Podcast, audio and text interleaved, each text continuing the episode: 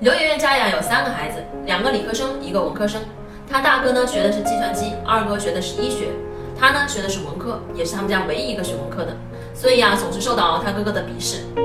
但是呢，他一个人的学校可以干掉他们两个。他们家的孩子呀，对于这样的数理化的漫画书啊，真的是没有办法拒绝，一看就着迷。他说他们都不知道看了多少套漫画版的数理化的书了。这种书呢特别有意思，说他呀会把一些数理化的问题，比如说哎雨水到底是干净的还是不干净的。然后来科普呢微生物化学的知识，嗯，为什么奥运的金牌它是金银铜呢？其实呢科普的就是稀有金属，它们都是以漫画的形式来讲出来的。这样的话呢，孩子就很开心的在读完这本书的过程当中啊，实际上学了一些基础的数理化的知识。有些孩子啊，他未必现在学习是最好的，但是呢他什么都懂。